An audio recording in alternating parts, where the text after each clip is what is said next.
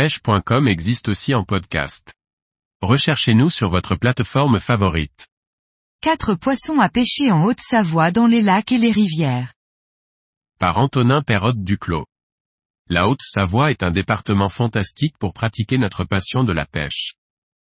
Que ce soit sur le lac d'Annecy, le Léman ou dans les nombreuses rivières, il y a toujours une technique à pratiquer et un poisson à cibler.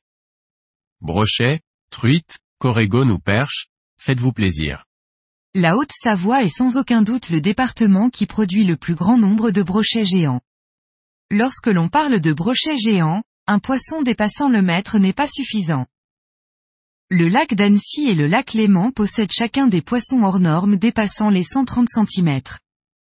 À ce jour, le plus gros brochet capturé au leurre et au lancer sur le lac d'Annecy mesurait 137 cm, tandis que sur le lac Léman, le record serait de 138 cm.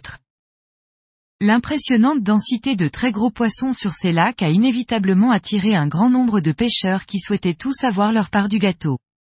Malheureusement, la pêche en lac alpin est souvent ingrate et les touches se font rares, d'autant plus de nos jours tant la pression de pêche est importante.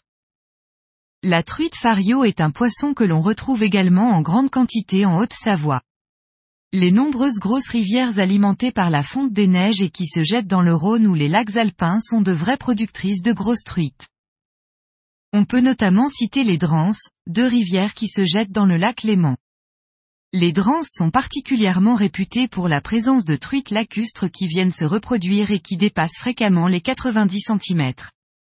D'autres rivières comme les Us, le Fier ou le Chéran sont également bien peuplées en poissons de plus de 50 cm. La pêche au toc est la technique la plus pratiquée après la fonte des neiges, mais la pêche au leurre fonctionne particulièrement bien.